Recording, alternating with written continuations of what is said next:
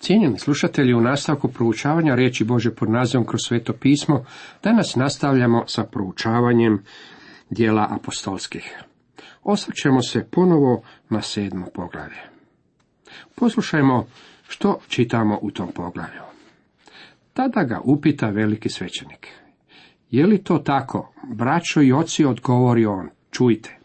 Bog slave ukaza se našem ocu Abrahamu za njegova boravka u Mezopotamiji prije nego se nastani u Haranu. I rećemo, ostavi zemlju svoju i rod svoj i hajde u zemlju koju ću ti pokazati. Tada ostavi kaldejsku zemlju i nastani se u Haranu. Odatle ga, nakon smrti njegova oca, preseli u ovu zemlju u kojoj sada živite. U njoj mu ne dade nikakva vlasništva, ni jednu stopu zemlje, već mu obeća, dok još nije imao djeteta, dati je u posjed njemu i njegovu potomstvu poslije njega. Usto mu saopći da će njegovo potomstvo boraviti u tuđoj zemlji, da će četiri stotine godina robovati i biti zlostavljano. Ali narod kojemu budu robovali, reče Bog, ja ću suditi. Potom će izići te se meni klanjati na ovome mjestu. Zatim sklopi s njim savez kojemu je znak obrezanje. I tako Abraham rodi Izaka i obreza ga osmi dan. Izak Jakova, a Jakov dvanaest patrijarha.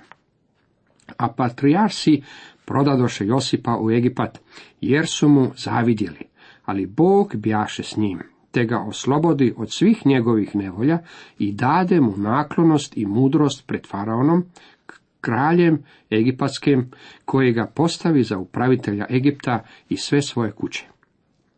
Tada dođe glad na sav Egipat i Kanaan.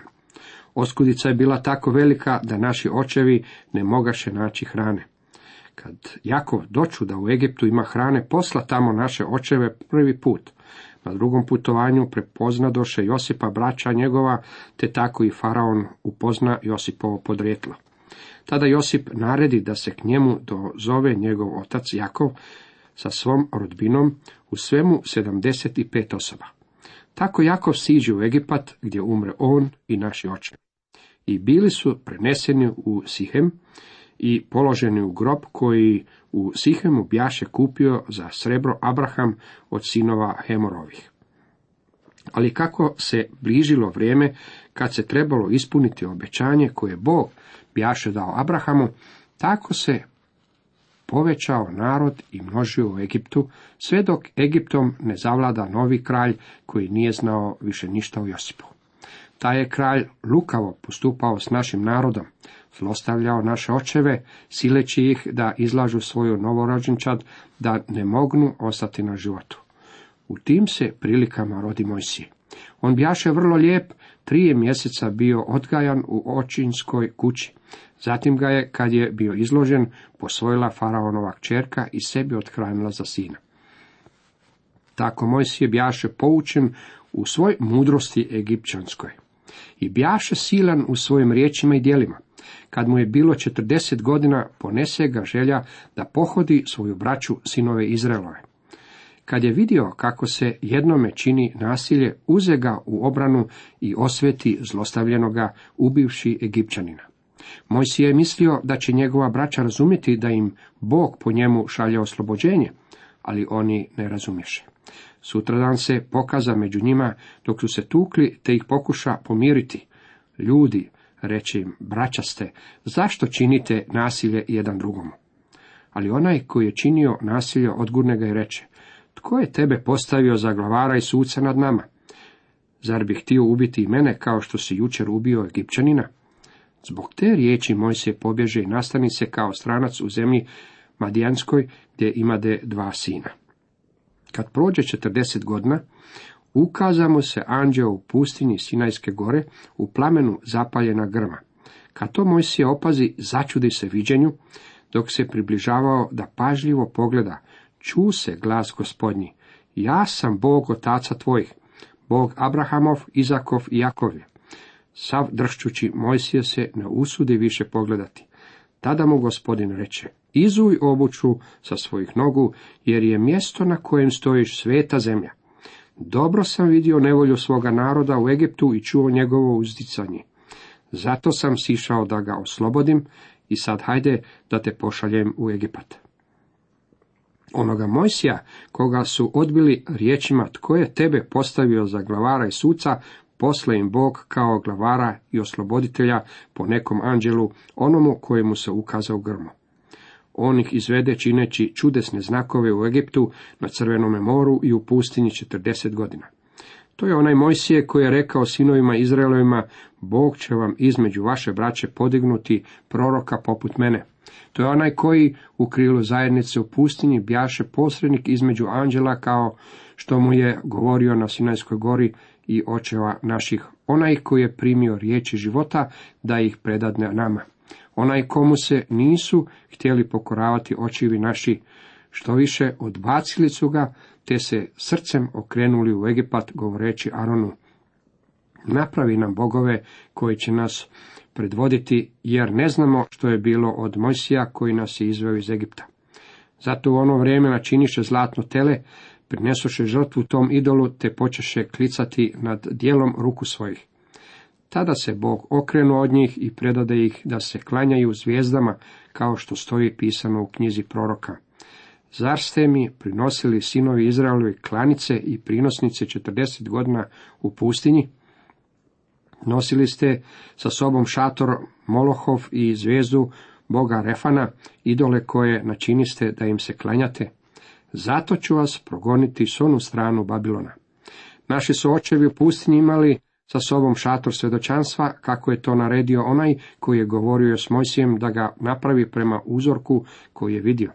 Kad su ga primili očevi naši, donijeli su ga pod vodstvom jezuinim u zemlju koju zaposjedoše od pogana, što ih je Bog protjerao ispred naših otaca. Tako je bilo sve do Davidovih dana. Ova je našao milost pred Bogom, te je zato molio da mu se dopusti da podigne prebivalište Bogu Jakovljevu. Ali mu istom Salamon sagradi kuću, a previšnji ne prebiva u zgradama napravljenim ljudskom rukom, kako to već prorok veli. Nebo je moje prijestolje, a zemlja je podnože nogama mojim. Kakvu ćete mi kuću sagraditi, pita gospodin, ili kakvo će biti mjesto gdje bih prebivao? Zar moja ruka nije sve ovo načinila? Ljudi tvrde šije, neobrezanih srdaca i ušiju. Vi se uvijek opirete duhu svetomu. Kako očevi vaši, tako i vi. Koga od proroka nisu progonili očevi vaši? Pobijali su one koji su unaprijed najavljivali dolazak pravednika, koga vi sad već izdadoste i ubiste. Vi, baš koji ste primili zakon preko anđela, ali ga niste vršili. Kad to čuše, uskipje im bijes u srcima, te počeše škripati zubima na njega. A on, pun duha svetoga, upre pogled u nebo i vidje slavu Božu Isusa gdje stoji Bogu s desne strane, te reče, Evo, gledam otvorena nebesa i sina čovječega gdje stoji Bogu s desne strane. Na to oni podigoše silnu viku, začepiše uši, te kao jedan jurnuše na njega. Iskuraše ga izvan grada i kamenovaše. Svjedoci odložiše haljine svoje do nogu mladića koji se zvao Savao. Dok su kamenovali Stjepana, on je ovako zazivao. Gospodine Isuse, primi moj duh. Zatim kleče i viknu jakim glasom. Gospodine, ne uzmi im ovo za grijeh, kad to reče usnu. U božićno vrijeme slušamo mnogo o anđelima. Kome su se anđeli obratili i s kojom svrhom? Imali su poruke za izraelski narod, za Mariju, Josipa, Zahariju i za pastire. Za vrijeme trajanja razdoblja crkve Bog ne šalje poruke kroz anđele. Niti jedan anđeo nije se pojavio u mojoj blizini. Također se niti jedan nije pojavio niti vama. Stjepan nastavlja sa svojom porukom opisujući iskustva iz pustinje. On ih izvede učinivši čudesa i znamenja u zemlji Egipatskoj, u Crvenome moru i u pustinji kroz četrdeset godina. To je onaj Mojsije koji reče sinovima Izraelim, proroka poput mene od vaše braće podići će vam Bog. To je onaj koji za Skupa u pustinji bjaše između anđela što mu govoraše na brdu, sinaju i otaca naših, onaj koji je primio riječi životne da ih nama preda. U engleskom prijevodu upotrebljena riječ church za opis riječi skup na početku 38. stiha. Riječ crkva upotrebljena ovdje ne znači da je u starome zavetu postojala crkva. U smislu kako poznajemo u novome zavetu. Riječ za crkvu je eklezija, što znači pozvani.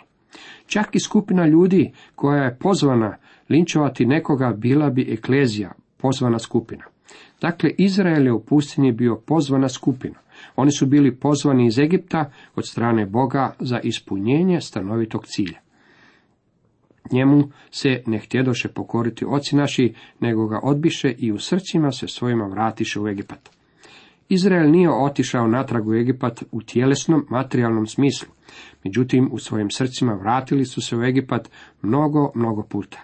Jednako tako postoji mnogo ljudi koji tvrde da ne odobravaju određene grijehe sveta i grijehe tijela. Pitanje koje bismo si trebali postaviti je sljedeće. Bih li ja volio činiti te iste stvari? Gdje se nalazi naše srce? Izrael se u svojim srcima vratio natrag u Egipat. Rekavši Aronu, napravi nam bogove koji će ići pred nama, ta ne znamo što se dogodi s tim Mojsijem koji nas izvede iz zemlje Egipatske. Narod nije znao što se dogodilo s Mojsijem, a nije im baš bilo niti jako stalo. Oni su i onako odbacili Mojsija. Tele načiniše u dane one, prinesoše žrtvu tom kumiru i veseljahu se dijelima ruku svojih. Stjepan im pokazuje kako je Izrael odovijek bio buntovnak. Bog se pak odvrati i prepusti ih da časte vojsku nebesku, kao što piše u knjizi proročkoj. Prinosiste li mi žrtve i prinose četrdeset godina u pustinji dome Izraelov? Narod je otišao u štovanje idola. To je bio razlog zbog kojeg je Mojsije, a kasnije Jošova, nagovarao narod da izaberu Boga i da se okrenu od idola. Poprimiste šator Molohov i zvijezdu Boga Refana, likove koji napraviste da biste im se klanjali.